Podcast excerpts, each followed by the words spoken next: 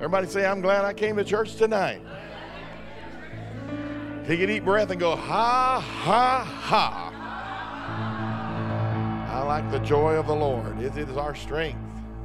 You know, take on that demeanor and practice that in your life. I know some people are not keen on that too much anymore, but I'm going to tell you, I've learned that it helps us when we respond to the Lord in ways that he's laid out in Scripture. Praise the Lord. The Bible says, with joy you draw water out of the wells of salvation. Amen. So when you go ha, ha, ha, when everything is going against you, you're responding to the situation and the condition in the opposite spirit. And you're responding with the atmosphere of heaven. That old great preacher from the 1800s, Spurgeon, said that joy was the serious business of heaven. So one more time, go ha, ha, ha. Ha, ha. Amen. We're very grateful to be here. We want to tell your pastors how much we appreciate and value our relationship with you guys. We've known them quite a while now. And our relationship was born in revival and born in the Spirit. And we've gotten to know each other throughout the years. And I'm going to tell you something, church. You guys, I would encourage you, respond to your leadership with honor. Respond. I know you do. I know that you do. But I just want to encourage you, value who God sends to you. Value them, respond to them, and listen to the things that they're presenting to you, because what you see, what they present themselves to be, I'm telling you, that's what they are. What you see them to be in the pulpit, they're not any different outside of the pulpit. They're not any different outside of the ministry setting. They're the same at home as they are right here. And boy, that is valuable in today's world, let me tell you. So respond to them and love them and pray for them. Pray for them. You know, there's a scripture in the book of Acts where it talks about they had killed James, the persecutors had killed James, and then they grabbed Peter because they knew it was making the leadership at the time, the monarchs there, popular. So they arrested Peter, put him in jail so they could kill him too. What the church got to praying. And you know, you would think that Peter had the anointing just to go ahead and deal with it on his own. But I'm going to tell you something about the way things work in the body of Christ. You don't have the anointing all on your own to deal with every situation that comes your way. You need the body. Look at somebody around you, say, I need the body. See, the early church began to pray for Peter, and guess what? The Lord sent an angel and let Peter go. I often wonder, and I've asked myself this question over the years, what would have happened if the church hadn't prayed? I'll tell you what I think would happen. I think Peter would have been offered up as a sacrifice a lot sooner than he was. I think he would have been killed, and the church would have been robbed of years of a ministry because the church was not praying for the leadership. I mean, when the church prays for the leaders, things can happen in the leaders. You know, here's one of the things I think the body of Christ needs to remember is that sometimes we get crossways with leadership. We get bound up in issues. And I don't know why I'm doing all this, but sometimes I don't know what it's like to sit under leaders and be around leaders. And sometimes leaders don't always do everything that we would like them to do or prefer them to do. Or sometimes, you know, we catch a moment of weakness and we get kind of crossways with it. You know, if we would start praying, if we would start praying for them, lifting them up, instead of always wanting them to pray for us, we reciprocate that love and we begin to lift them up before the Lord. I think the Lord would fix a whole lot of things that are going on in the body of Christ if the body would remind themselves that they carry an authority too, and they can pray over their leadership with love. I'm not talking about controlling, not trying to manipulate God to get them to do what I want them to do, but just lifting them up in love and praying over them. I think our leaders would overcome many of the battles that they're going through today. Everybody say, I'm going to pray for my leadership. I encourage you to do that. Hallelujah. Pray for your leadership. Glory to God. Well, we've had a great week. I have felt like we've had a great... How many of you have felt like this week has been pretty good? Has anybody been touched by the Lord? Has anybody really felt like something happened? Is anybody willing to testify about it? Amen. Come on, Brother Ted. Praise God. It was when we were singing in the Spirit... together, and it was not before last, wasn't it? Yes, and Lord help me.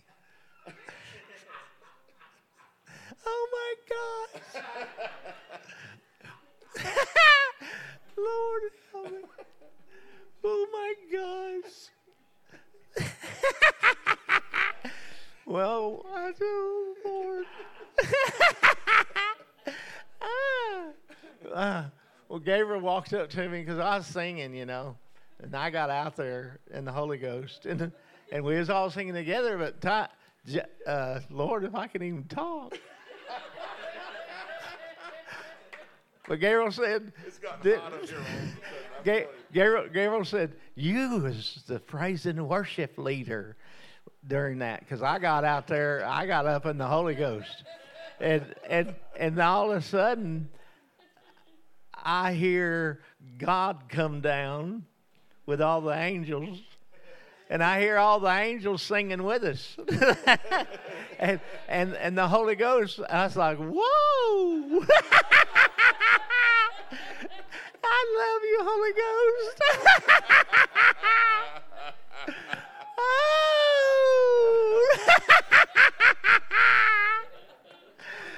Oh, my goodness. Oh, and I told Pastor Ben, I said, did you hear that? He said, yeah, I heard it too. I did. I heard it too. I think he's here. Amen. I think he's here. I'm telling you something about this atmosphere. He could do anything in your life. Anything can happen. Who else was here? Amen. Come on, Cherie. Come here. Praise the Lord. So the awesome thing about yesterday was Titus spent the day with his aunt. And the night before, Pastor Ben had talked about that we should live our life in such a way that others want what we have. And so as Titus was with her that day, he came home and he told me, he's like, I told Aunt Darlene, like, she should come to church. Like, you know, tonight Pastor Ben's ministering and she should come. And she started asking him about the Holy Spirit. She was like, what's it like to be baptized in the Spirit? And he was like, it's awesome, you know, it's awesome. And it feels good, you know? And so anyways, she ended up coming last night, last minute coming. And not only that, like the last time she came, her husband wanted to bring her. Thank God he stayed home. So he stayed home. That's a miracle in of his number one, for real. And so because he's very resistant to a lot of things right now. But anyways, so he's like, no, go ahead. Even after she'd been gone all day and she came to service. And after, when he called everybody up for prayer, she came up for prayer. And I told her, I was like, this would be a really good time. If you want to be baptized in the Holy Ghost, this would be a good time for you to receive. And she's like, yeah. And then when she was up here, Pastor Ben prayed. I was so not ready for all of that. Pastor Tammy laid hands on me and was praying on me in the Spirit. And next thing I know, I'm going down, and I know good and well there's nobody behind me. And I'm like, I was fine, but it was awesome. But I was like, wow, you know. So the Lord knocked me out. But when I got up, they were through the line, and I told her, I was like, do you want to receive the Spirit tonight? You know, she's like, yeah. I said, because if you do, you need to ask him. You need to ask him and receive today. And she said, I've asked him. I'm like, okay, well, we're going to get him. And not only that, one of the first words that he spoke last night was that there was somebody that was having trouble sleeping, and they couldn't sleep because of pain, and that's been her life. Her husband committed suicide in 2009, and from that time, she has suffered from infirmity. Since then, continually getting worse, not getting better, no solutions, taking all kinds of medication, living on medication, and still barely functioning to where she doesn't get up before noon or 1 o'clock every day and stays up till like 4. So she doesn't get much sleep at all, and then in constant chronic pain. And so today we seen her because we had to catch up with her from yesterday, and she had some stuff to give Titus, and she was like, I'm doing so good. But not only that, I know that she was baptized in the Spirit last night. And so I'm just so thankful for this church and for you guys that You know, and this is one of the testimonies she gave, too, about the church. She was like, one thing I can say about your church is it's full of joy. All the people have joy there. And she had told Titus, matter of fact, she told Titus when she was talking about the Holy Spirit that she said that she wished her church taught on it. Well, they're not going to teach on it because they don't believe in the baptism of the Holy Ghost. So, anyways, praise God and thank you so much. Hallelujah. Amen. Thank you, Lord. One more. Come on, Gil. Praise God. Unless somebody has anything else more important. Who else got something else? We'll take four then. Amen. Anybody else? Come on, Gil. Come on. Come on, Hilda. Mine's super fast. Praise God. I love y'all. So some of y'all remember at the beginning of this year, we had revival, and it was amazing. There was one night in particular, you guys remember, that I missed it. I felt like I missed it. That wasn't the case. And I just felt like God forgot about me. I felt left out. I felt ashamed. I felt everything. I've never felt that bad ever before. And everything is so totally different this time. You know, like I was standing up there and I didn't care, you know, if I got prayed for or not. I was just thinking about the beginning of the year, and I was just looking at everybody, and Pastor Ben was praying for Sister Cherie's sister, and I'm just like, this is just amazing. And I mean, I was just so happy and so grateful for everybody receiving. And I just saw a huge change, and I thought that's a huge testimony for me, because I came from, that was a very dark place where I was at the beginning of the year, and I'm just grateful to be here, and I praise the Lord. Praise God. It was last night. I literally got hooked up to heaven, and I felt God's like just electricity, like flowing. And whenever you're in God's presence like that, and the electricity is awesome, but it's like He's reviving and filling and making all things new, and it's just so awesome to be able to hook up to His glory, and it's a place you can't find anywhere else other than here in His presence. And so it's so awesome to know that I can get hooked up at any moment. Amen. And yes, and it is awesome to just get hooked up right now. Amen. Did you come over? Come on. That's okay. Amen. Come on, Carolyn. Praise God. I just have so many things to be grateful for, but to God be the glory. I mean, He's just doing a lot in me and in my life. Healing, number one. The other night, we were praying, and that was when we were getting delivered. And I just feel like I just wanted to add Miss Twyla in the prayer. And at that time, I just seen her on the, like, stretched out on the couch. And I just seen the Lord touching her. And so I just wanted to make sure, so I called and checked on her. And I just asked a couple of questions, and that was when the time everybody was up here and the Lord touched her body. And so I just praise God for that. But then, today, I was at work and I was cutting a gentleman's hair. He had just got out of, he was an addict, basically. The fire of God is flowing through the building, number one. Let's just give God glory for the fire of God. You know what I'm saying? All glory goes to Him, you know, and this is a new testifying for me, because if it had not been for the Lord that was on my side, I'm telling you, everything that's dead has come to life. I mean, the mind, the body, and just, deliverance, that sipping saint, just deliverance. And what I want to say, I'm telling you, I was just so locked in today, cutting this man's hair, and he just was locked eyes with me, but it was like the Holy Ghost captivated him, and before he knew it, we in the sinner's prayer. I said, I know you got out of your 12-step program, but what you need is the Lord to keep you. because you've been back. And I just started walking him through the process, and he was like, yes, yes, yes. I gave him a card. I told him where to go, come. And I'm telling you, there are people, it's like once you get delivered, you become unashamed, unself-centered, and you turn the tension on people.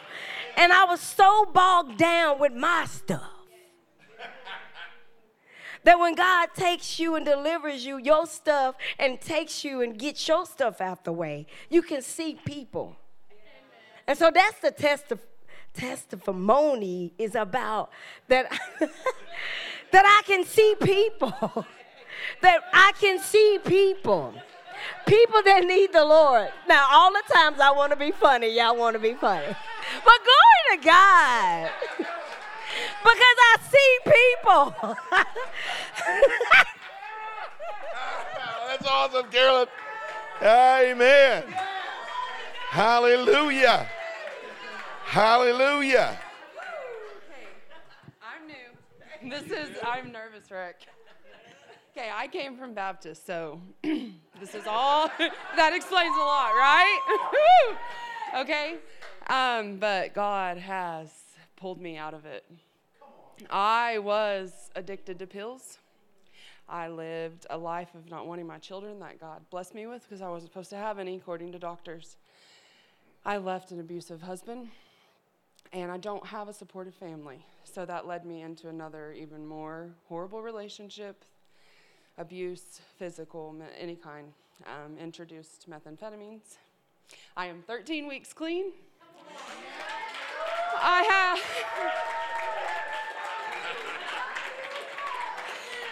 My babies are my life. My family's tried to put my fire out. And I just sit and I laugh. And I said, they're on me. You need to provide. You have till September to come up with everything for court. And I said, have you asked me what I'm expecting?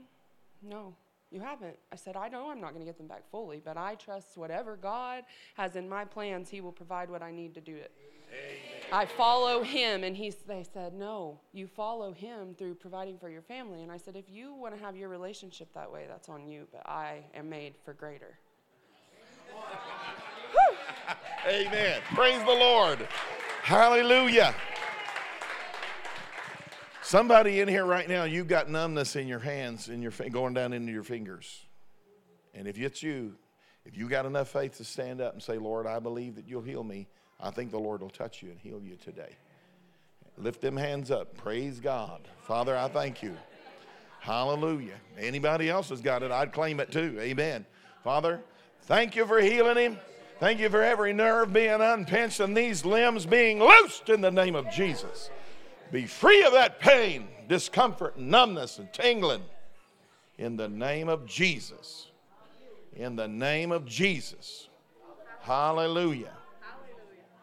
Hallelujah. Amen. Amen. I could feel it in my own body. And as soon as I started praying, it left me. So, amen. It's been released. Hallelujah. Man, Jesus still heals today.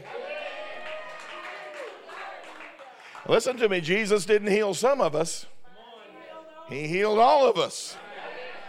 It's a matter of whether we're going to receive that or not. I mean, some people used to ask, well, I don't see everybody healed. I said, well, I don't see everybody saved either, but Jesus died for the whole world. And by his stripes, we were healed. Hallelujah. And I'm telling you, I'm going to remind you again, healing has come to the church again. Hallelujah. I'm telling you, it's a prominent thing. Hallelujah. Glory to God. Man, I'm excited. I have no idea what's going to happen tonight. Because, I'm already in the zone. Praise the Lord. One more I'm going to hand the mic off to is my beautiful wife. And I'm going to ask you to stand up. See, I never tell her ahead of time. Amen. I was just enjoying myself over there in the presence of the Lord. God is good. He is so good. He is so amazing. And he will meet you. Young woman, I'm telling you what, I've tried it all back in the day. Went from abusive relationship to abusive relationship. And once I surrendered my life to God, that was it. That was it. I was on the verge of being homeless. I didn't know what I was going to do. I was at that place where I was so broken, I didn't know what I was going to do. And I gave my life to the Lord, and it has been 33 years that I've been serving Him. And if He'll do it for me, He'll do it for you, ma'am. And I'm believing for you to get your kids back. You get your kids back, and you are whole, and you are well, and you're going to be the provider because God is your provider. He's going to make a way. He's going to make a way for you in Jesus' name. I'm telling you, I have seen the goodness of the Lord. The evidence of His goodness is all over my life. I love that song because I look back and I see what He brought me out of and what He's brought me into. And He brought this man of God into my life 32 years Friday. 32 years we'll be married. And so I know brokenness, but I know healing. I know death, and I know life. And His name is Jesus, and it's in Him. So I'm telling you, anything you have need of, you stick with Him. You stay with Him. Isn't that right, Nakia? You've had opportunity to back up and go another direction, haven't you? I know we all have. Every single one of us, when we're serving the Lord, we have opportunity to back up. But if you'll continue forward, I'm here to tell you, you will see the goodness of the Lord in the land of the living. You will see it. The evidence of His goodness will be all over your life. And Gil, my God, what an awesome testimony. Because I talked to you in January, and I knew how you were feeling. And my heart just broke for you. But you know, you got it, brother. You got it. You got it. It might not have been that drunken or rolling in the floor or whatever you thought it was you were getting, but what you needed, you got it. Because now you're looking out and you're seeing, man, God, touch my brothers and sisters. Touch them. That's a right heart, brother. That's a right heart. And I love it. I love it. Yes, He is. He is. I know it. I look at Him, and He just blesses me so much. Bless it. You guys you have blessed us so much. Thank you so much for receiving us and loving us like you do. And we love you guys. Thank you. Amen. Thank you, baby.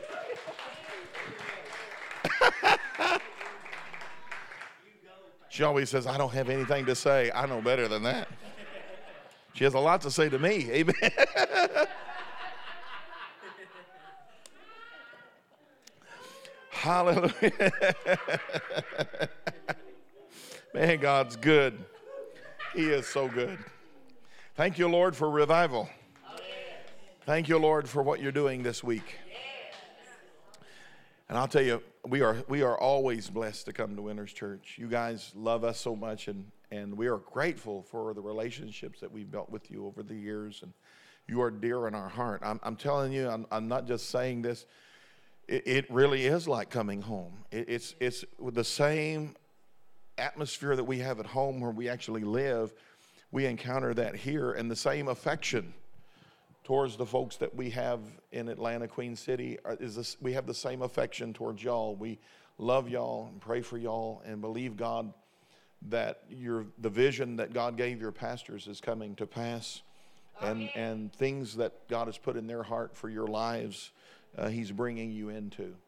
And I am excited about it because I believe that there's a new chapter awaiting you, and you're entering into that place in Jesus' name. Hallelujah. Thank God for all the testimonies. Thank God for all the testimonies in the name of Jesus. Hallelujah. Well, I want to continue on just for a moment before we start praying for one another. And if there's oil, I'd like oil tonight. You know, I don't always anoint with oil, but there are times I feel like the Holy Spirit wants to do it that way. And there's something, I don't know. I know that the bottle has nothing to do with the power, but the symbolism of it is just so powerful in my heart and my mind, because I see it as more than just praying over people to get healed. I see it as there's an element of a renewal of the Holy Spirit coming upon their life and resting upon them. It's like a being set apart unto God. I really believe that the church is being visited by the Holy Spirit right now to reset us apart, where we're coming out. Just like Pastor said just a moment ago, when Uzziah died, something died with him, and there was a restoration. And now we're encountering glory again, and all at once we're encountering our own humanity, our own weaknesses, and we realize that the things that we have been prophesying and talking about. You know, Isaiah had already been a prophet for a long time, but when the Lord touched him and the coal touched his lips, he was cleansed of the muddied language. You know, he had been prophesying, but it wasn't quite as pure as it could have been if he had known the glory of God. And God helped him to realize that I needed to come away from some things and be separated and consecrated again to the purpose of God. And it affected a generation. It affected an entire generation of God's people. And so I see a work of the Holy Spirit consecrating us and setting us apart. So let me remind you of some things that we talked about this week. In James chapter 4 and verse 7, again, we're going to use that same text. I'm going to talk about this in a little bit more detail to kind of remind you, because I'm seeing this moment as the Lord visiting us, reconsecrating us, freeing us from the baggage, freeing us from the stuff we've picked up along the road of life, and allowing ourselves to get free from some things, including even demonic activity. I have pastored a long time, and I mean, this whole idea that Christians can't have them is just not true. And tell you, Christians can have whatever they want and whatever they're willing to tolerate. And some of us tolerate things, and I, myself included, we've tolerated things, and the enemy's gotten an advantage of us. And sometimes we're just flat out tormented. You know, we don't have regular TV at home. We have internet, and we have Amazon Prime and different things, so we don't watch regular TV. So in the hotel room, we've been able to watch TV, and I've just been shocked. We were making comment. It's like every break between Unsolved Mysteries that we've been watching has been about selling pharmaceuticals. And it was, and I mean, everything, every single, I mean, it was like I was just flabbergasted. I don't remember a single commercial that I saw in between any of the programs that we watched where it wasn't selling a pharmaceutical about depression or anxiety or some psychotic medicine. And I began to look at that, and I realized what they're doing is they're selling a product, and they're convincing people that just because I'm having a bad day, I've got a condition. I mean, and I'm not saying that there aren't people that might have a condition, but they're selling this to us as a normal thing, and as a society, that we have a condition. And just, you know, we might just be going through a lull, or everybody has bad times. Everybody has times where they feel down. I don't think of myself as having a condition because, you know, I go through a moment of letdown and depression. Everybody has their hopes set on things that don't come to pass, and they feel a little disappointed. I don't see myself as having a condition, though. I see myself as just going through a bad patch, but I'm going to come out the other side, and I'm going to respond to that circumstance with an opposite spirit. But I see them, and I was just shocked at this and watching this, because it's been a long time since we've had TV where we saw actual commercials. But they're convincing people, and the enemy is convincing people. I wonder how many of those folks are Christians, and they're convincing us of things that aren't real, but they're putting us in a condition where we accept a bondage. We accept something that will enslave us and affect us, and has a payback somewhere in the future that's even worse if we go down that road. So in that passage of Scripture, James 4:7, therefore submit to God, resist the devil, and he will flee from you.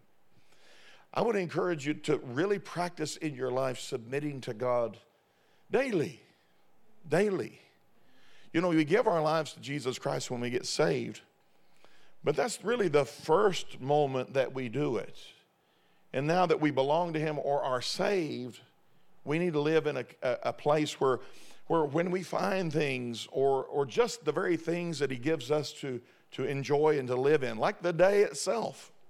You know, the day we're born and we live day by day and we wake up and his mercies are new every day. There's nothing wrong with approaching God and saying, thank you for the day you've given me. What is your plan for me today? And taking a moment to give your life back to the Lord. And then there's moments where the Holy Spirit will come and he'll show you something in your life where you've not really given something over. You know, that was a real problem in my life. I felt like some of my scars or wounds or things that were hurting me were too precious for me to let them be exposed, especially in church or especially in the presence of God. And the Lord would help me to understand that it was a safe place and I could give those things to him. And as I did, in whatever places they were, and there have been many, I would find freedom. I would find peace. You know, we got to remind ourselves that the Bible says that there's a peace that passes understanding. Everybody say a peace, that passes understanding. I want you to consider that phrase out of the book of Philippians chapter 4, the peace of God. When you give things over to God, when you let your requests be made known unto God, and you decide, I'm going to stop worrying and fretting and having anxiety over stuff, letting myself get worked up over things that are most of the time lies. You know, the devil, when he starts talking to you, there is this realm of false visions that come to us, and it's the scenarios that run through our mind that have not happened yet. And when I was a young father, I had a lot of fears over my children. And I would have nightmares about my kids dying and bad things happening. And my daughter would drown in the dream, and I was trying to rescue her. And I lived in this place of anxiety. And it was like throughout the day, I could just be going about my day, and things would just flash through my mind of something, and it would move me sometimes to pick up a phone and call, and, you know, I would get worried. And it was the enemy prophesying to me and trying to get me into another state of existence. And until I recognized the enemy was talking to me, I wasn't getting any victory. It wasn't a matter of me just praying to God. It was a matter of me submitting to God and resisting something that had become a pattern. And I have, you know, some of us out here, I'm going to tag team you. All right. We're always talking about, I'm going to let you tag. Go for it. I'm going to tag you. Pastor, I've never done this before. I've always sat there. He's always challenged me with tagging him. I've told him to do it. And Brother Zig said to do it too. And so, tag, I'm it.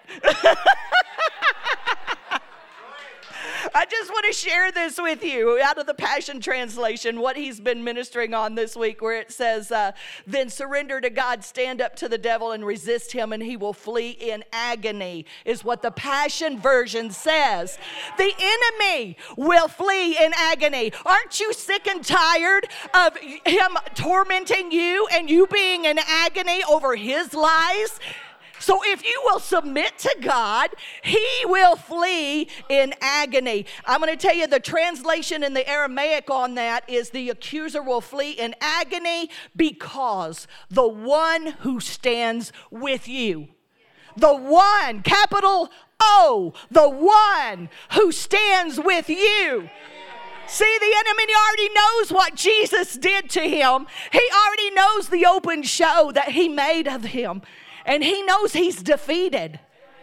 So when he sees you and you're submitted to God, he sees Jesus. See that. I want you to see that. I want you to see that in your life. And the scripture after that says, move your heart closer and closer to God, and he will come even closer to you. That's the next step we take once we submit. And the enemy flees. We're going to move closer to God, closer to him. The Aramaic says, and it can be translated, and he will be touching you. How powerful is that? When you move closer to him and he moves closer to you, I don't know about you, but I want a touch from heaven. I want God to touch me. Didn't we sing about it tonight? Do you mean it? I want a touch from heaven. And if all it takes is submitting to God, then let's submit to God. Amen. Hallelujah. Amen. What I can say is it's about time. Amen. It's about time. Praise God. See, I've always saw us doing that, and I love it. Praise God. So in your mind, in your heart, I mean, listen, submitting to God is positioning yourself and getting equipped to face the day, getting equipped to face the challenge or whatever it is, that the endeavor. Instead of allowing the defeat to start before the endeavor even has begun. You know, I mean, you really think about this. How many of us that are in ministry hear from the naysayers sometimes who, through the community? I can remember years ago hearing through the community, you know, well, you know, that church has always had those problems. You know, it's not going to work. And, you know, if you'll listen to that as a pastor, you're already in a position of failure as you get out the gate. And there's a lot of ministries that are like that, or even congregation members that are naysayers, you know. Anything the pastor might present as something to do. Well, we tried that before, and it didn't work, and it's not going to work. And it's like you defeat yourself before you even begin. And you have to learn to stop doing that. Just never be that kind of a person with your own life. Maybe not the church, maybe not the ministry, but with your own life. Because you're the head and not the tail. You're blessed and not cursed. You have life, and life more abundantly. And think about if you really believe that, if you really embrace that and believe that, and could lose the fear of failing. You know, even with God, some of us, we live in this place, I'm afraid I might sin or something like that, you know, afraid what God might punish me over. Listen, he's already made a provision. He already knows that you're going to jack it up sometimes. And so he says, when you sin, go to the Father. You've got an advocate. His name is Jesus. He's already shed his blood for everything you ever did, everything you might be up to right now, and everything you're going to be doing, so you can go freely to the throne of grace and obtain mercy. So you have an antidote even for your humanity, for your weakness, for your failure. And so when we embrace the mindset of victory, it positions us in a whole different attitude of how we put our hand to the plow, that whatever I set my hand to is going to be blessed. Now, it doesn't always get fulfilled in the way that I perceive it's going to be, but I have come to realize that God knows how to turn things around, even when it looks like it might start flopping from the endeavor that I've stepped out in. You know, I had a friend of mine a few years back, and this was quite a while. He had an office building here in Oklahoma City, and his office was like on a certain floor. He actually had rented the whole tower, and he was working out of that place. And one day, he gets a phone call at home and said, hey, there were some pipes that froze and busted over the wintertime, you know, and the whole thing has been flooded. And so, you know, I heard about it, so I called him. I said, hey, how you doing with that? Are you doing all right? He goes, yeah, I'm doing all right. I said, well, how much got ruined? He goes, everything got ruined. I said, well, what are you going to do about it? He goes, I'm fixing to get a big old fat check from the insurance company that was going to cover that and much more, and we're going to have the whole tower renovated by the check that the insurance company's going to cover. The devil's not going to run us out. We're just getting an upgrade. And I thought, man, what a way of thinking about what some people would feel like the end of their world. God can step in. He turns that thing around. He turns that thing around. Everybody say, I'm going to live a blessed life. Listen, the way you live a blessed life, it starts right here. How you perceive, how you see yourself in the picture. It's very important that when you read the Bible, you don't read about stories that happen to other people. You read about stories that's going to happen to you. You see yourself in the book. I love the story that's in the Old Covenant about how this young kid named Josiah was born in a very pagan, sexually immoral, awful world, and he's the prince, and he becomes king. And so a few years rock on, and he hits that place where he's going to have full-fledged authority. He's only 16, which he's a kid, but he's only 16, and he's going to have full-fledged authority. And God had a plan, because somebody had forgotten along the history that 400 years before, a man of God had come down and prophesied, I'm going to send somebody, Josiah by name. And somehow they wrote that down in the prophecy and stuck it in the corner wall of the temple, and a priest found it, covered up with dust, hidden in the corner. And he brings it out and says, hey, king, there's something I think you ought to read. And the moment he reads his name in the book, the Bible says his heart changed and he became like another man. And it's so radically changed that the Bible says there's never been a man whose heart was so radically turned towards the Lord than Josiah's, simply because he saw his name in the book. I've got news for you. Don't you think your name is in the book too? See, if we don't start reading ourselves into the story, we're missing out on a whole bunch of the victory that we're supposed to be walking in. So God didn't just tell some of us, I've blessed you and I'm not going to bless everybody else. He's going to bless us all. It's a matter of whether you believe it or not, whether you can pick that up and work that or not, and step out in faith on that or not, and just keep on growing in the Lord and watch that thing unfold. Let me just tell you something else about this. You know, I was thinking about this afternoon while I was resting before the Lord. Amen. I was thinking about this scripture verse that says, "The blessing of the Lord maketh rich, and He adds no sorrow to it." Now, here's what some of us think when we read a scripture verse like that. The blessing of the Lord maketh rich. We think that I'm going to get a windfall. If I give an offering today, I'm about to get a windfall. And the Bible absolutely in the Hebrew says that that's not what that means. The word rich does not mean windfall. The word rich means accumulated wealth, meaning that the blessing of the Lord working in my life should have me on a progressive scale that from now on in my future, I'm progressively walking into more and more and more and more. And you know, here's the deal. You know, with some of that wealth that God wants to deliver into your hand, He's trying to work on you to accommodate that blessing. There are things in you that need to shift around in the ways that you think, the ways that you know, sometimes we're just thinking only about ourselves, and God's got a bigger picture in the future. He's got other people included in the blessing that's upon your life. Hallelujah. I ain't nowhere near where I wanted to go, but amen, this is all right. Hallelujah. So you need to allow God to put that vision in your heart that you see yourself in the book, and you start seeing yourself coming out of the conditions that you've been stuck in. See yourself coming out of depression. I don't care what's happening in your body.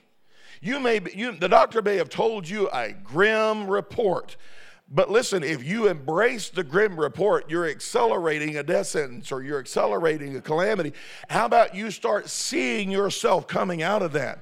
How about you start seeing yourself getting better? How about you start seeing yourself walking again without pain, sleeping all night without pain? How about you start seeing yourself doing better in your future? And that every day of your life, that's the vision that you're following, not the vision of what the earthly news is telling you.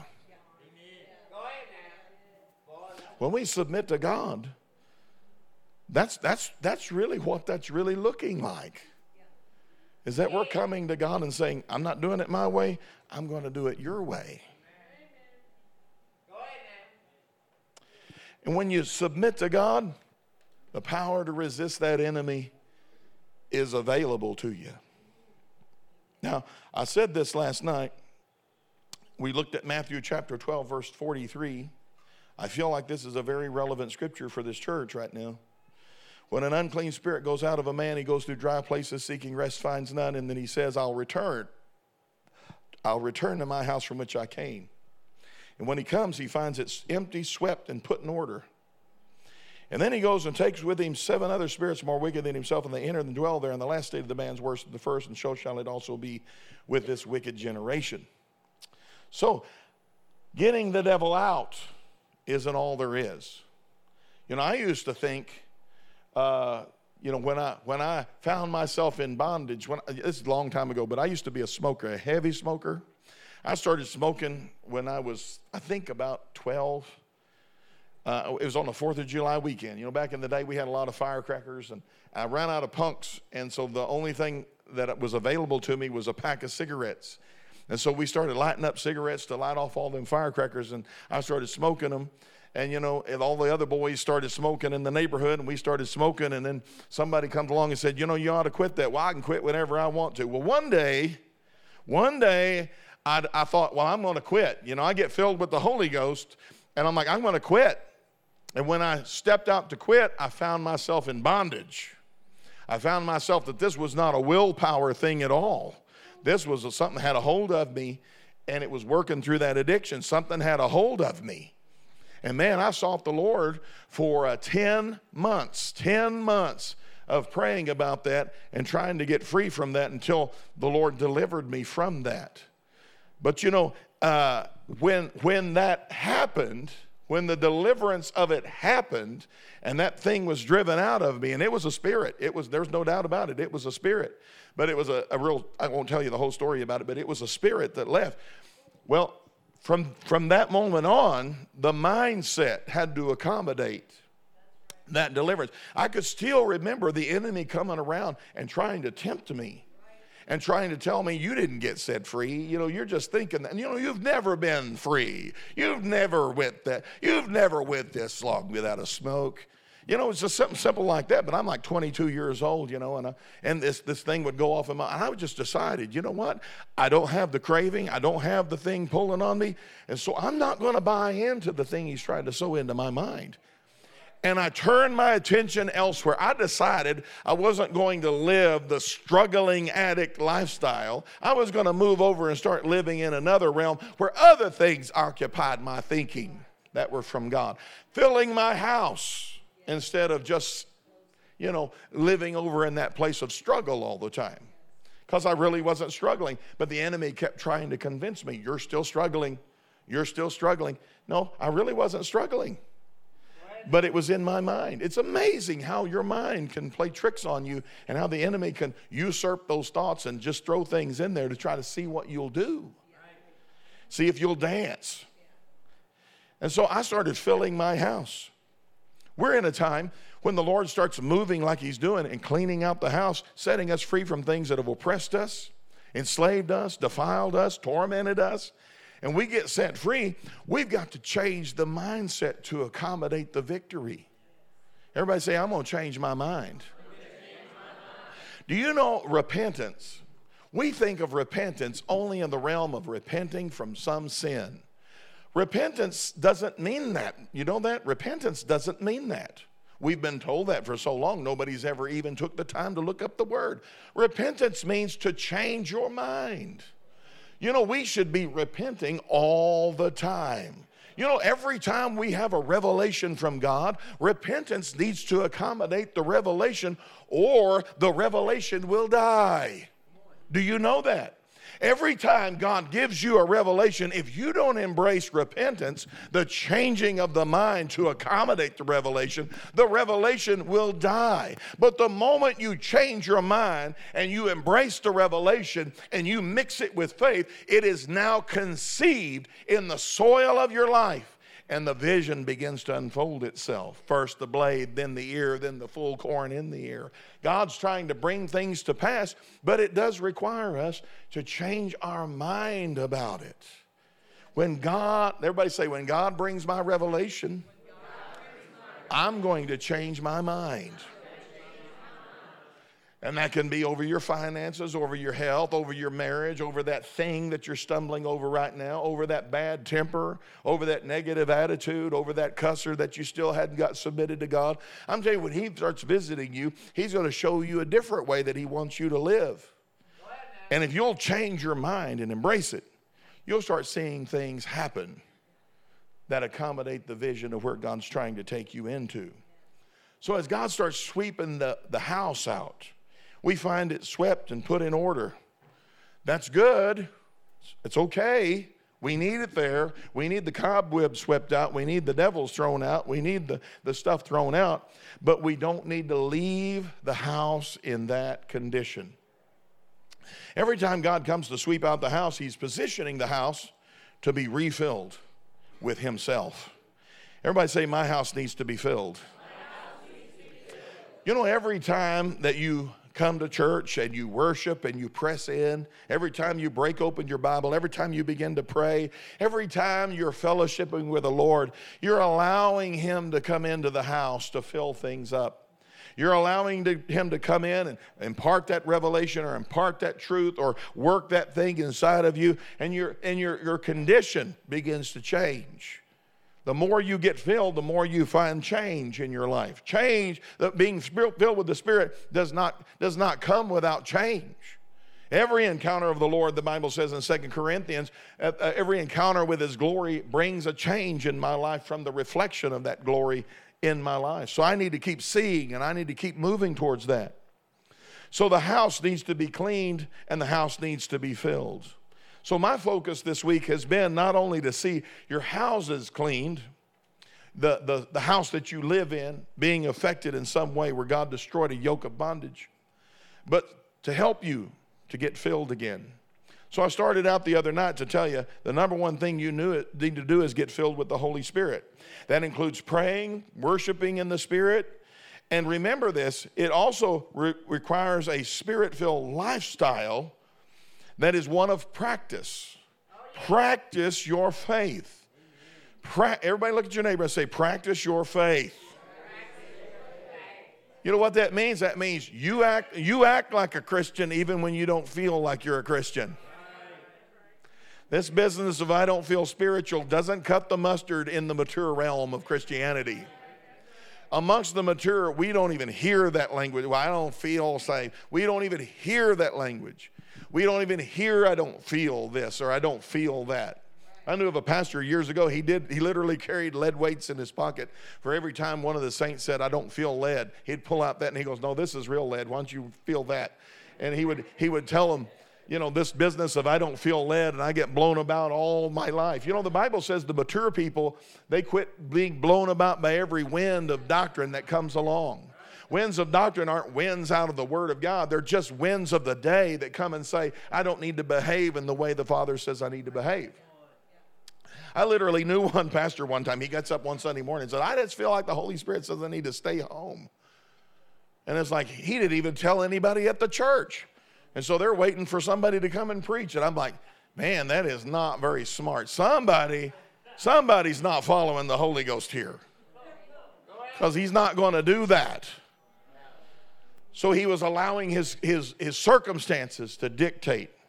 A Spirit-filled lifestyle is one of practice. That includes renewing your mind spiritually, changing your mind. When you renew your mind, the Bible says you are positioned for transformation. Transformation is a word that means you become what the Holy Spirit says you already are. How many of you know when you read the New Testament, you need to read it in the light of a prophecy to my life? It's telling me what God says that I already am. Even though my life doesn't quite look like that, it is what I am. And the Holy Spirit, my helper, is guiding me into all truth. And He is helping me and empowering me to become what God says I already am. Amen. And so when I walk around with a flaw and an addiction and I still struggle against sin and I'm still struggling against something in my life, I still need to look to what He says I am and start practicing and moving myself towards that thing as though I really believed it. So because I am becoming who God says that I am. Hallelujah. So when truth comes, that's what happens. So the Bible says this in Romans 8, verse 5. It says, those who live according to the flesh set their minds on the things of the flesh. But those who live according to the Spirit, the things of the Spirit. For to be carnally minded is death, but to be spiritually minded is life and peace. Embrace spiritual mindedness. What does that mean? I mean, carnal minded is it means just being caught up in life. It doesn't necessarily mean that you got your mind on sin, but it means you got your mind on worldly things so much that there's no room for the things of God. And boy, when you get carnally minded and you get worldly minded, your perception of even spiritual things is strange. So if you will decide, I'm not going to rest my mind on those things like I do, don't give them the attention. Now, I know that there's things you got to manage, but you can still manage them full of the Holy Ghost. So you learn to involve God. Where's the Holy Spirit, my helper, in this? And you rest your mind on things. You know, meditate in the Scripture.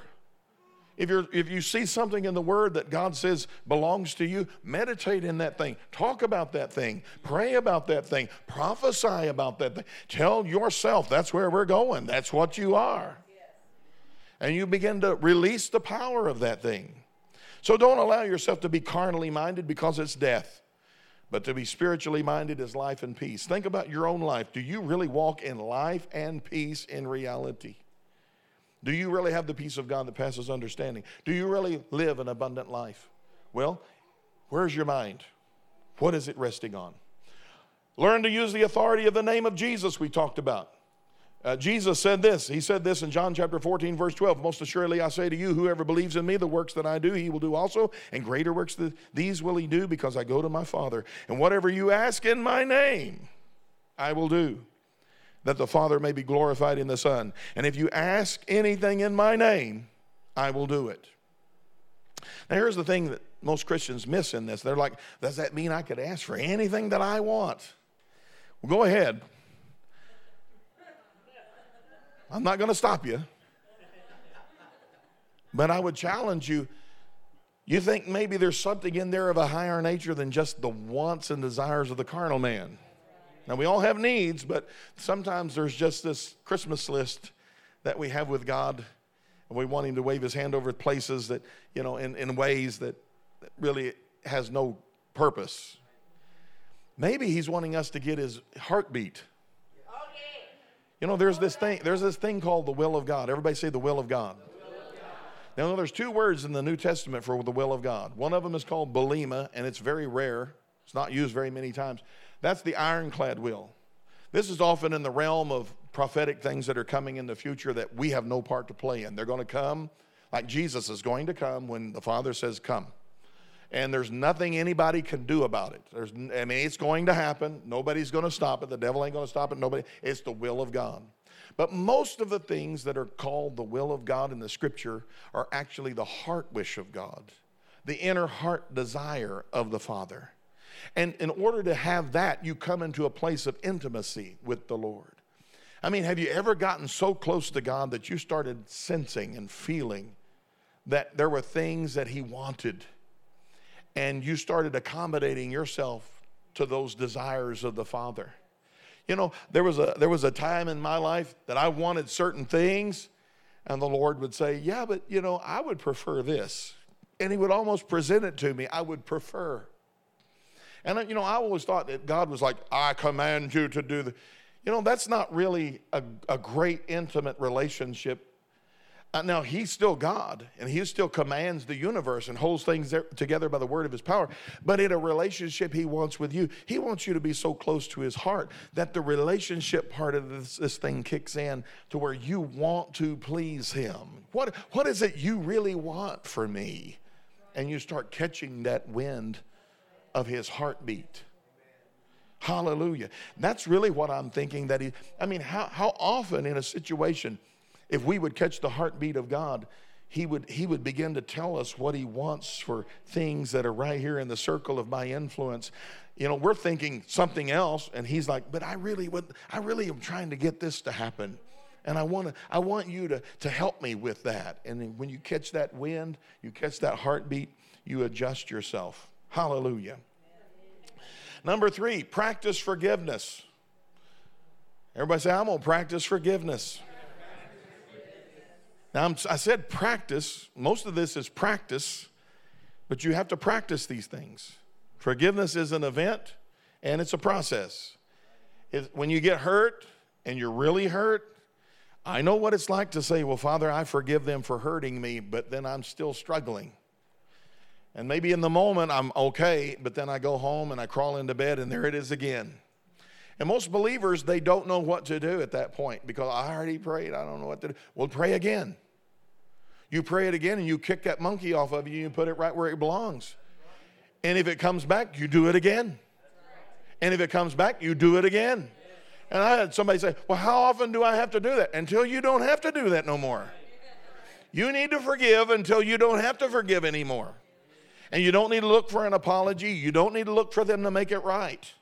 You're trying to get yourself free from something that is ruining you, poisoning you, and you don't want the enemy to have an advantage. Paul told the church of Corinth, because this dude had really messed the church up. He had sinned real bad, and the church had gotten scolded over it because they were okay with it for a while, and then they woke up, and they realized this guy's got his dad's wife.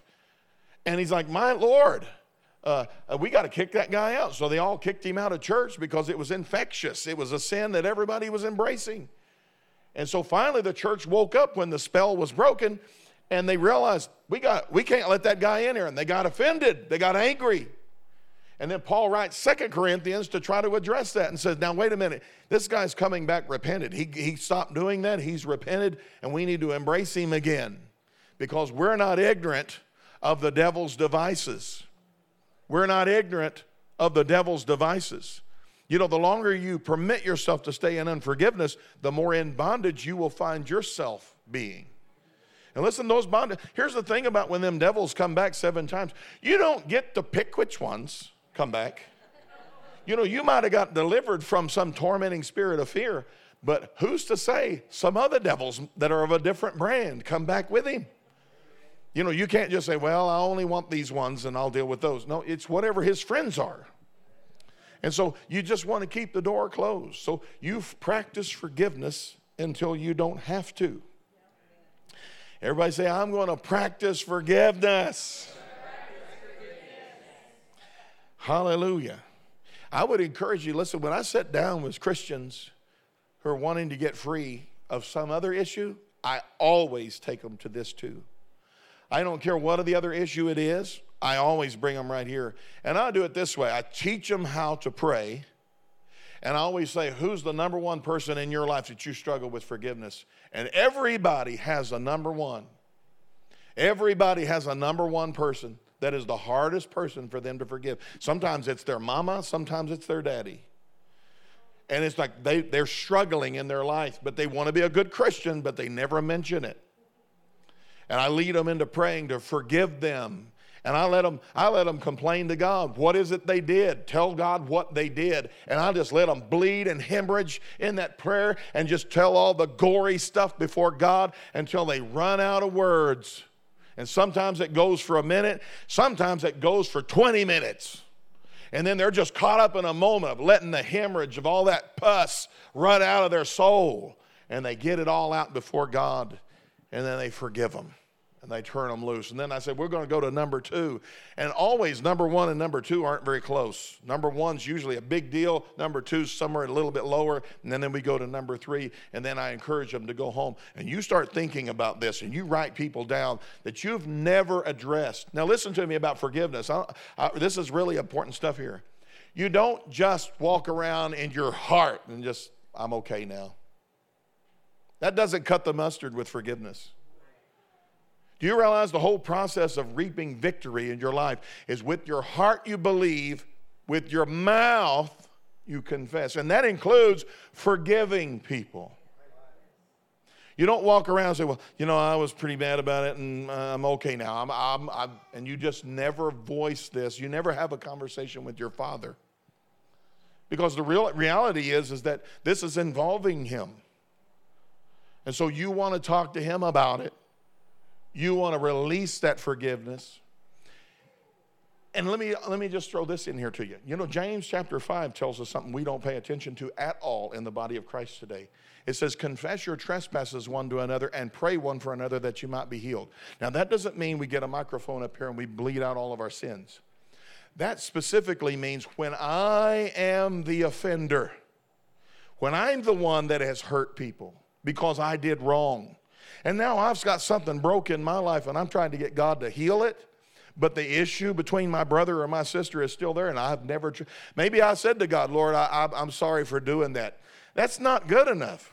There needs to be an attempt to try to bridge that gap again, and you go to that person you've hurt, and you let them off the hook, and you repent to them too. I'm telling you, we'd see a lot more healing in the body of Christ if we learned to practice that principle, because that's what that principle is talking about right there, is that we need to learn how to if we've offended, if we've been the offender, if we've caused the breach, then we need to try to help repair that by being humble. Well, that's just, it just makes me feel so uncomfortable. It's supposed to. Do you realize that sometimes the pain of the restoration helps you to kind of recognize the value of all of your other relationships? You know, if you have no value system concerning your relationships, you can just hop around. You know, nothing really sticks, and this church really doesn't matter. And, you know, I can just go find me another one, just like I'm buying a hamburger. But if you've got investment and you break it, and you really have value there, man, and you have to fix it, it will teach you the next time how to maybe walk a little straighter and help somebody with not that crooked thing that was allowed to dominate you. So I just thought I'd throw that in there for you too. Amen.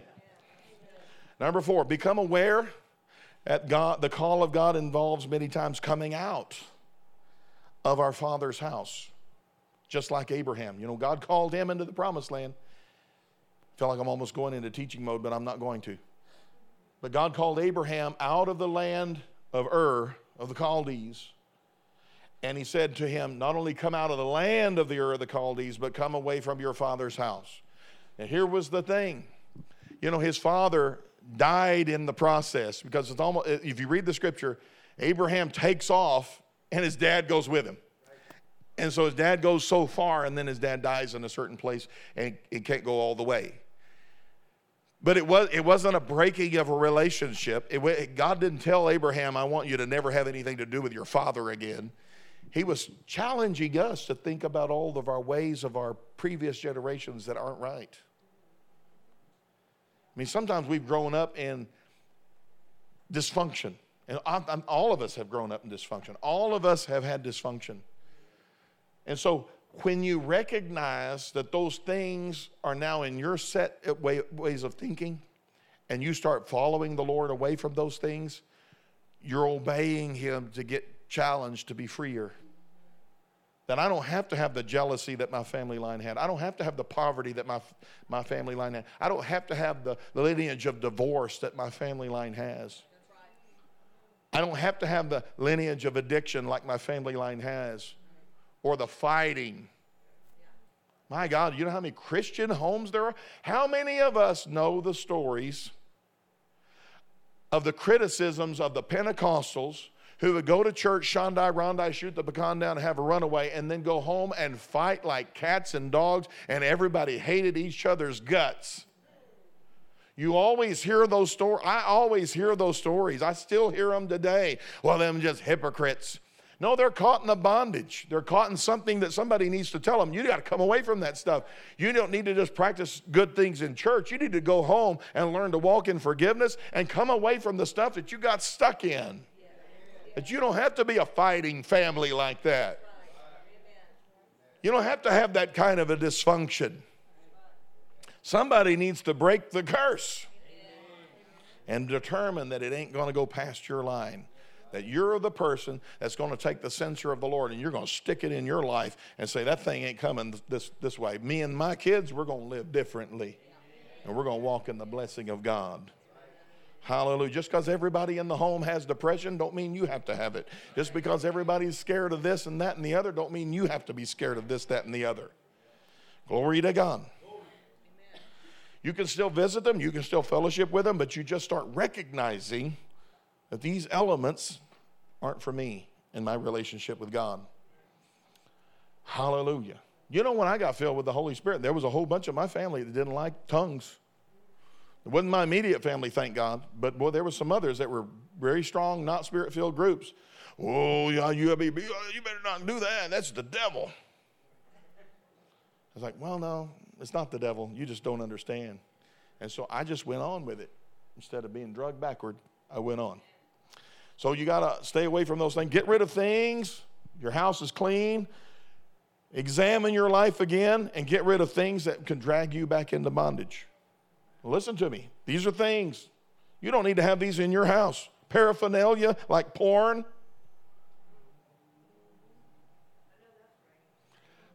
Now listen, I'm not trying to condemn anybody. I'm a pastor. This is stuff I deal with all the time. Porn, that means on your devices. Weed, alcohol. Now listen, I'm talking about, are you trying to walk in freedom, but you keep getting drugged back? Pills, drug kits, hidden secret accounts. And I'm talking just... I'm not just talking about bank accounts. I'm talking about secret social media accounts.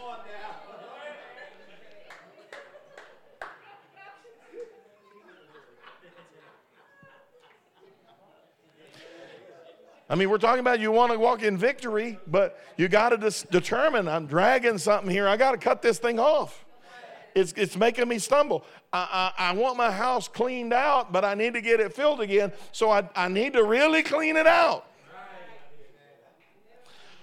Old love letters from former boyfriends or girlfriends, and you've been married 10 years.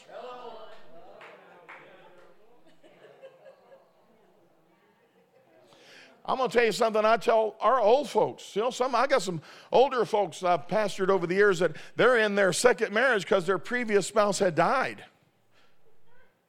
And I tell them, hey, we need to sit down. We need to sever that soul tie. And you know what I found out? I found out that some of them, they were still in that first marriage. They weren't committed to the second. Second marriage was almost like this was premium. This is down here a standard grade. And listen, the Bible says if you're going to be a leader in the church, you've got to be married to one wife or one spouse. That's not talking about I've never been married before. That means you need to be invested in the marriage you got right now. You've got to be invested in the marriage you got right now and be really married. And that means, listen to me, guys. I understand that you might want to go out with the guys, but you better not have a need to have to do that. You need to go home to your wife. Girls, you need to go home to your husband. We need to be married for real, real, real. So you get rid of all that paraphernalia that reminds you of some other story that you were in the past that still pulls on you and robs you from where you are today needing to be invested. Get rid of occultic objects. There's no reason you need to have your house filled with occultic objects. Let me tell you a story. There was a young lady that came up in one of my services. The Holy Ghost fell. I know I'm taking a long time, but we're going to get there. We're going to get there. This is not, you got tomorrow night free. This little girl had come. Lady had brought her. She's 16 years old. She's sitting in the back. I don't know what's going on. At the end of the service, the Holy Spirit starts moving. We start praying for people. She comes up to the front. She's trembling. This little girl is trembling. And I'm like, what's going on? And she just begins to tell me. She said, I've been practicing witchcraft. I'm a witch, and I just thought this Jesus stuff was stupid, and I hated it. Oh, my God, he's real. He's all over me. Oh! And she starts screaming like this. I said, well, do you want to give your life to him? She goes, yes, I need to get saved right now. I want to quit witchcraft. I said, okay, well, I led her in a sinner's prayer. And then I always do this. This is the best moment to strike oil. It's time to get filled with the Holy Ghost right now. So she said, okay. So I lead her in a prayer to get filled with the Holy Spirit. And before she can even open her mouth, she falls out. Of course, all the church is going, ooh, wow. The Holy Spirit said, that ain't me. And so I told everybody, be quiet. And I just stand there, and I'm looking. And I look, and this girl's got a necklace on of an ankh. Anybody know what an ankh is? An ankh is an Egyptian symbol of eternal life. She's wearing it around her neck. It's the cross with a big loop at the top of it. And the Holy Spirit just says, she's got to take that off and break that thing. And she needs to renounce it. And so I just said, I said, honey, the Lord needs you to take that necklace off. Well, all these guys are ushers around. They're starting to grab. And I said, no, you can't do this for her. She has to be willing to do this. So we stand her back up. And she reaches up and grabs that thing and snaps it. And when she did, boy, she busted out in tongues. And I mean, she got gloriously baptized in the Holy Ghost. Just like that. Hallelujah. So we don't want connections with things that don't represent the Lord in our life. And here's the last one. Stay submitted to authority. Everybody say, I renounce rebellion. Listen to me. The kingdom of God is not a free-for-all. It looks like it sometimes, but it ain't. Do you think all them angels are out there as free agents? All the angels out there in the spirits are all like, I'm hired by God today, but I do my own thing, on the weekend. No, it ain't like that.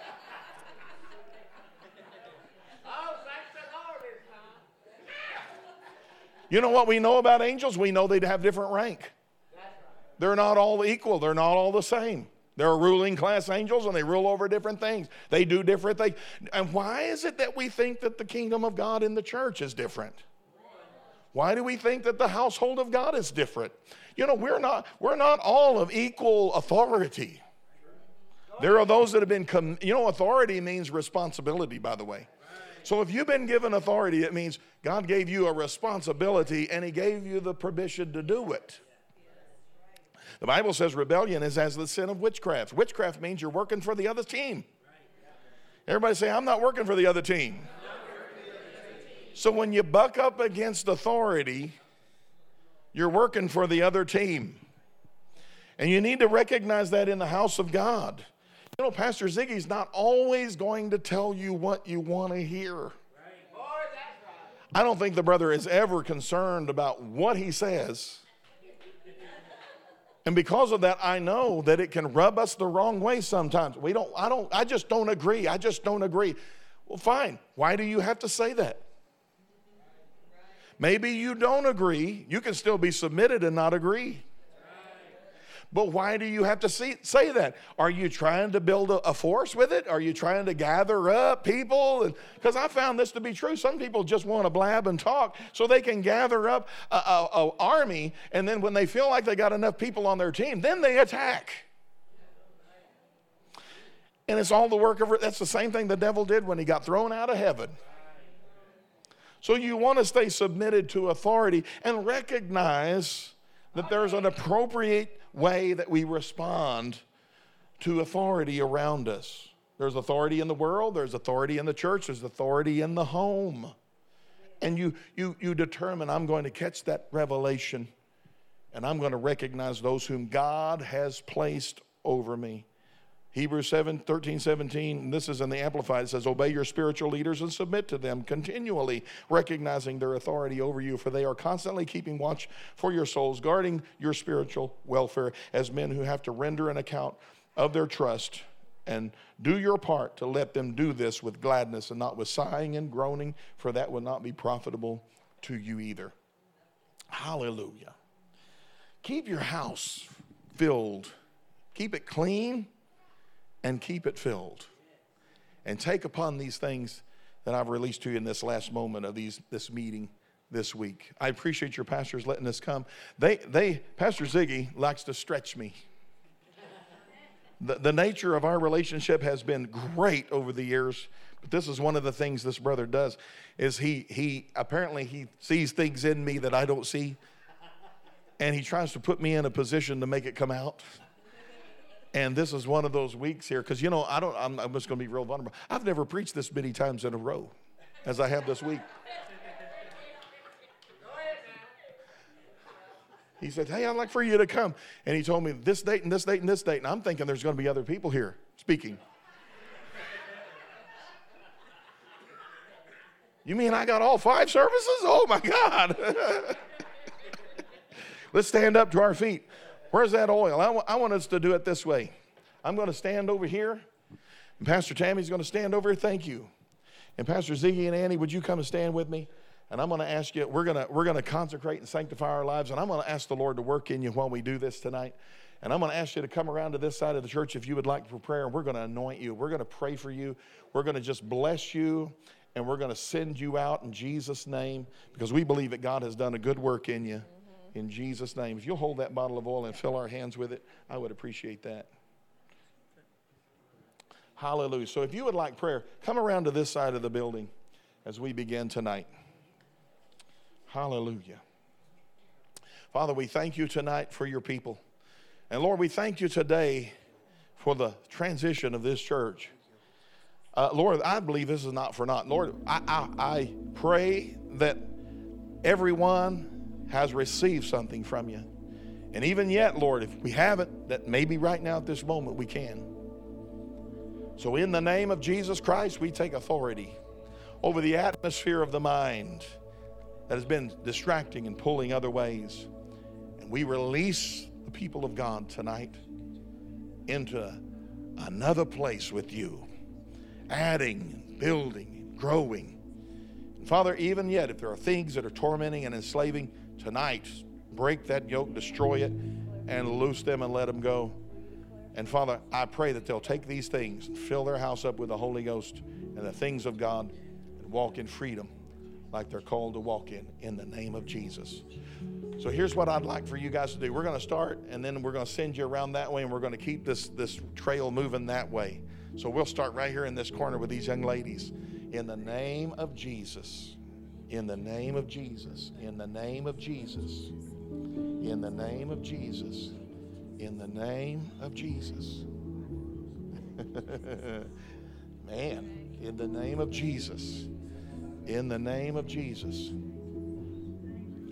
In the name of Jesus. In the name of Jesus. In the name of Jesus. In the name of Jesus. In the name of Jesus. Sanctified, set apart for the Master. In the name of Jesus. I'm going to trip over that thing one of these nights. In the name of Jesus. All right, Bailey. Yeah, what we're going to do is we're going to Bailey, I'm going to pray for you, and then you'll go around that way and find your seat.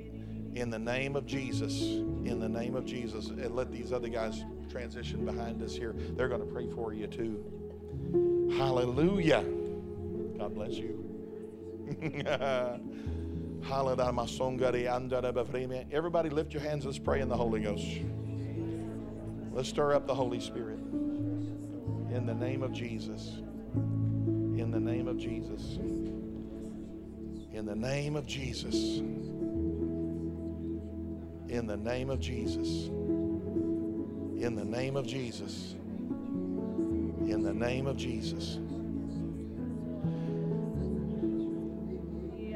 As soon as you guys pray for Bailey, she's going to start moving the line that way and going around. And we'll just start having the line come right here in front of us while we're in the center. Hallelujah. Thank you, Father, for Bailey.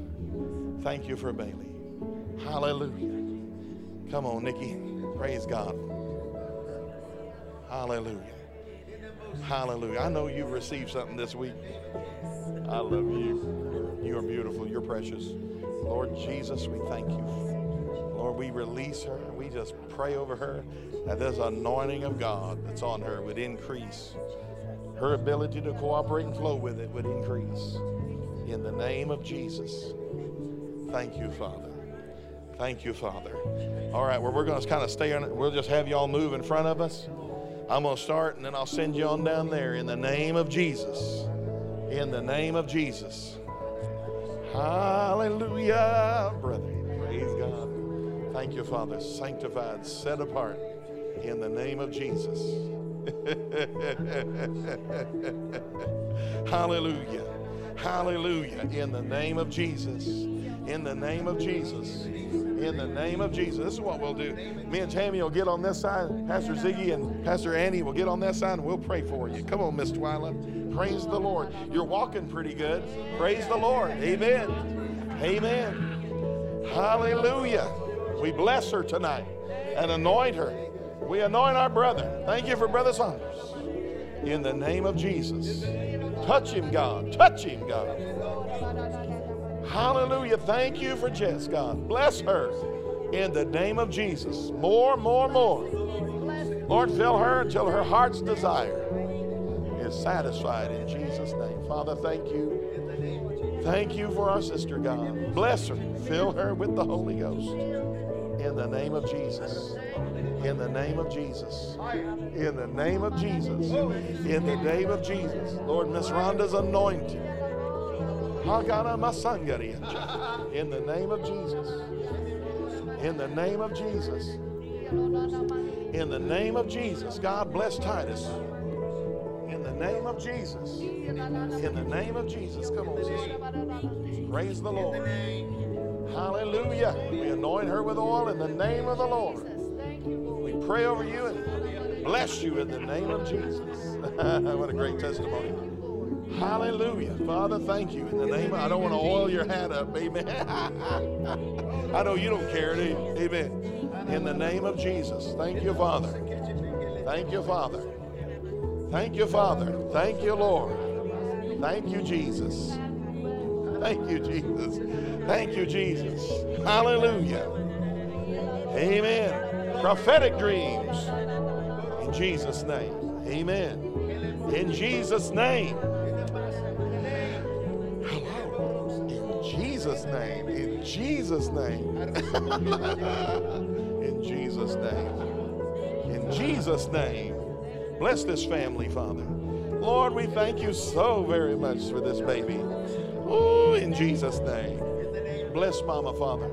Bless Mama in the name of Jesus. Hallelujah. Let her walk away tonight with more. In the name of Jesus. God, we thank you for Shelby. Lord, bless her from the crown of her head to the soles of her feet. Stir the anointing in her. In Jesus' name. Jesus' name. The name above every other name. Hallelujah. We pray right now. Bless you in the name of Jesus. Thank you for Raphael, God. Thank you, Lord. Thank you for the future. Thank you, God. In the name of Jesus. Thank you for this man of God. Hallelujah. Amen. Now in the name of Jesus. Hallelujah. Praise the Lord. Praise God. Amen. I don't want to pull up your hat. Amen. That would be awful. Go home like, my God, there's a minister's handprint on my hat. In Jesus' name, we bless you, brother. We bless you, brother. Amen. Thank you, Father. Lord, thank you. Oh, we thank you, God. Lord, we bless Lewis right now in the name of Jesus. Man, I felt something there. Thank you, Jesus. Thank you, Lord, for Andrew. Strong in the Lord, in the power of his might. Thank you for Andrew. In the name of Jesus. In the name of Jesus, sister, we bless you. We bless you. We bless you. We bless you, my brother. We bless you. We bless you. We bless you. In Jesus' name, we release you. Brother, we bless you in the name of the Lord. Thank you for him, Father. In Jesus' name. In Jesus' name. Hallelujah. Lord, we thank you for Job. God bless him. Thank you, Lord. The best is yet to come. In Jesus' name. Hallelujah. Hey, brother, how are you? God bless you, man. Thank you, Jesus. Lord, I ask you to bless my brother. Minister to him right now. Touch him, Lord, in areas of his life. Thank you, Father, for the man of God. Thank you, Lord. Thank you, Lord. Thank you, Father. Thank you, Lord, for a heart, Lord, that is held in your hands. You can turn any which way you want, and he's willing to go. In Jesus' name.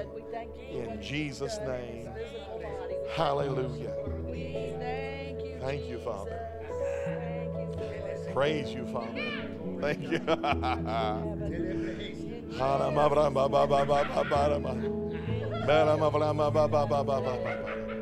Lord, we thank you for Brother Gil. In the name of Jesus, bless him, bless him, bless him, bless him, bless him, bless him, bless him. In Jesus' name. Thank you for David, Father. Thank you. Anoint him with oil and the Holy Ghost. In Jesus' name. In Jesus' name. In Jesus' name. In Jesus' name. In Jesus' name. Amen. Amen. Thank you, Lord. Thank you guys for having us this week. We so appreciate every one of you, knowing you, and getting to know you even more. Thank you for being with us this week. Pastor? Glory. Praise Jesus. Praise the name of the Lord. Amen. Come on, let's lift our hands one more time and give God thanks. Praise the Lord. He's good. Lord is good. Where's Eric? I saw something for Eric. Where'd he go? Yeah, I saw something for Eric.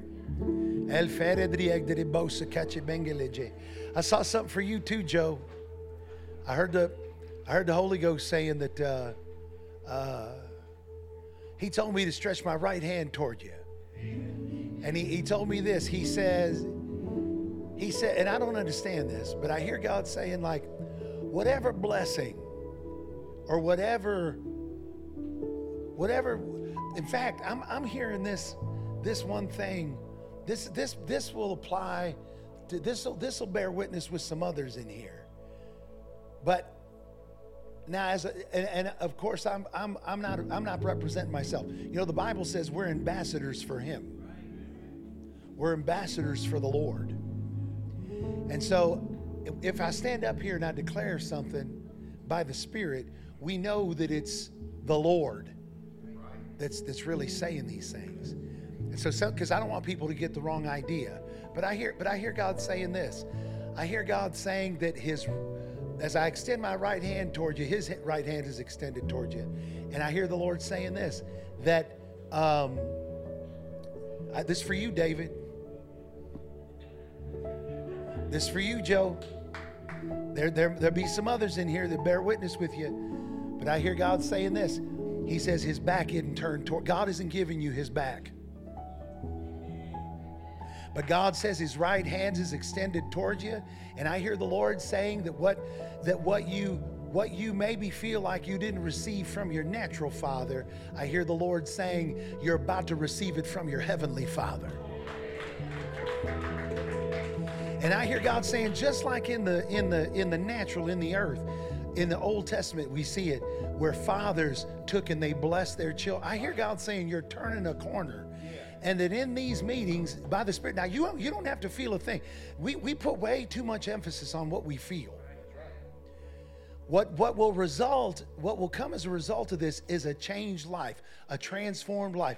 The Lord brought you to this place because God said He wanted you to know that you had a Father, that blessed you.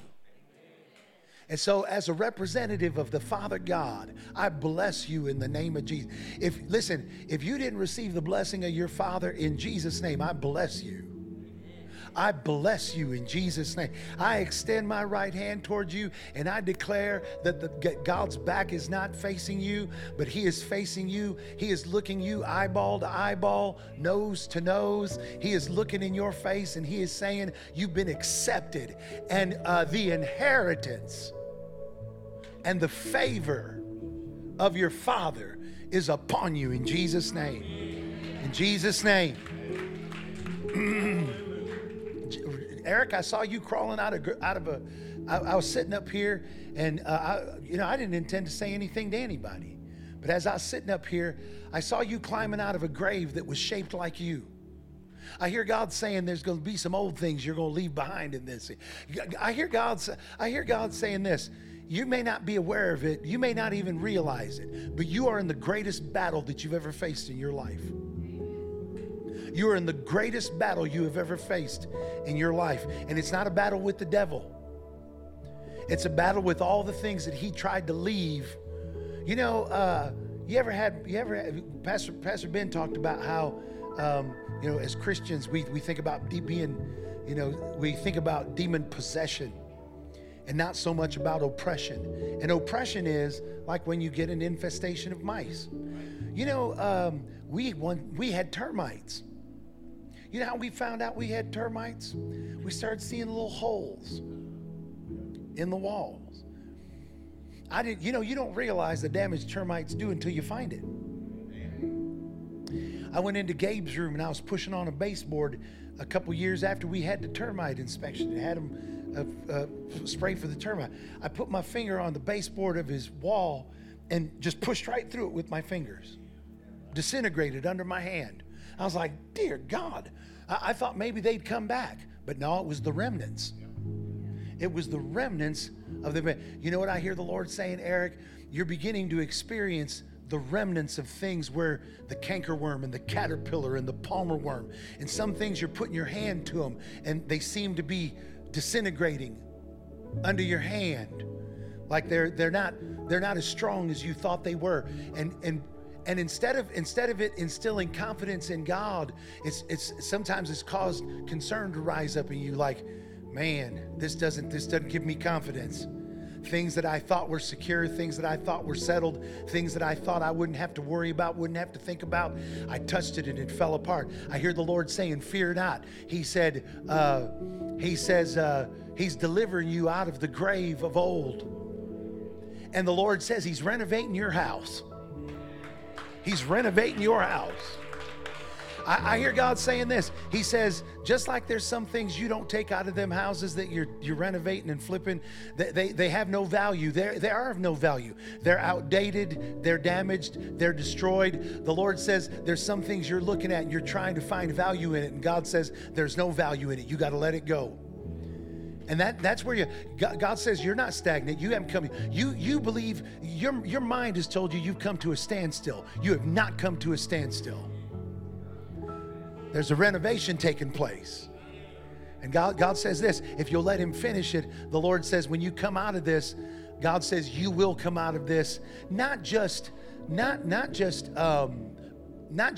having been made better, not just being able to manage your life, but the Lord says you'll come away delivered. God is truly delivering you to another place in Jesus' name. And so I loose that to you, brother. I thank God for it. I saw you cry. It's like I imagine it's probably what a locust looks like when it comes out of its, maybe not a good example, but you know, you always find those little shells from a locust kind of sitting around at certain times. They're attached to something, and you pull them off and they're just an empty shell. I saw you coming out of, like you were coming out of that. You were pushing out of it. Here's another thing that's going to happen is that where in the past you've been reluctant to reach out toward the hands that have been reached out to you to help you to come out. I saw in that same picture, I saw people's hands reaching, and I saw you swatting away at their hands saying, I'm strong, I can do this. I'm not weak, I'm strong. I'm strong, I don't need your help. I can do this. But the Lord said this. The Lord said, tell him I'm not sending help because he's weak. The Lord says, telling him I'm sending help to make it easy. Amen. This has come out of your mouth. He says more than one time. He said, you've said this. You've said work smarter, not harder. Now the Lord's telling you work smarter, not harder in the name of Jesus. Glory to God. Amen. Thank God. What a good word. Praise the Lord. I loose that to you, Eric, in the name of Jesus. So God's looking out for us. Amen. His hand is extended toward us. God's back is not to us. He's looking us eyeball to eyeball, face to face, and he's saying, I bless you in the name of Jesus. Pastor Ben, thank you so much. We're so appreciative. How many of you appreciate the man of God? Amen. Amen. I love this brother. He's my friend. He's my brother. He's the man of God. And I'm going to tell y'all something. I want y'all to know something. He's already said it. He never did this before, you know? He never did this before. And this is the only church Pastor Ben goes and preaches at. Y'all know that, right? I told him, I said, here's the thing, man. I just feel like we're special. Because you don't go no place but our place. Amen. Glory to God. And as long as the Lord does that, we'll just keep on doing it. But you know, he's right. I'm a pusher. You hang around with me, I'll push you into something. Amen.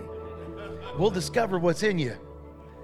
We'll discover what's in you. And you'll be uncomfortable. You might even be mad at me a couple times. But it'll be all right. You'll get over it. Amen. I don't get mad at y'all too much. I'll be honest with you. I don't think I've ever been mad. Let me think real quick because I don't want to lie. Well, maybe Titus. No. I just laid Titus. I was like, amen. Well, listen, I love you all. We are back here. Outreach Friday. Is that right, Sheree?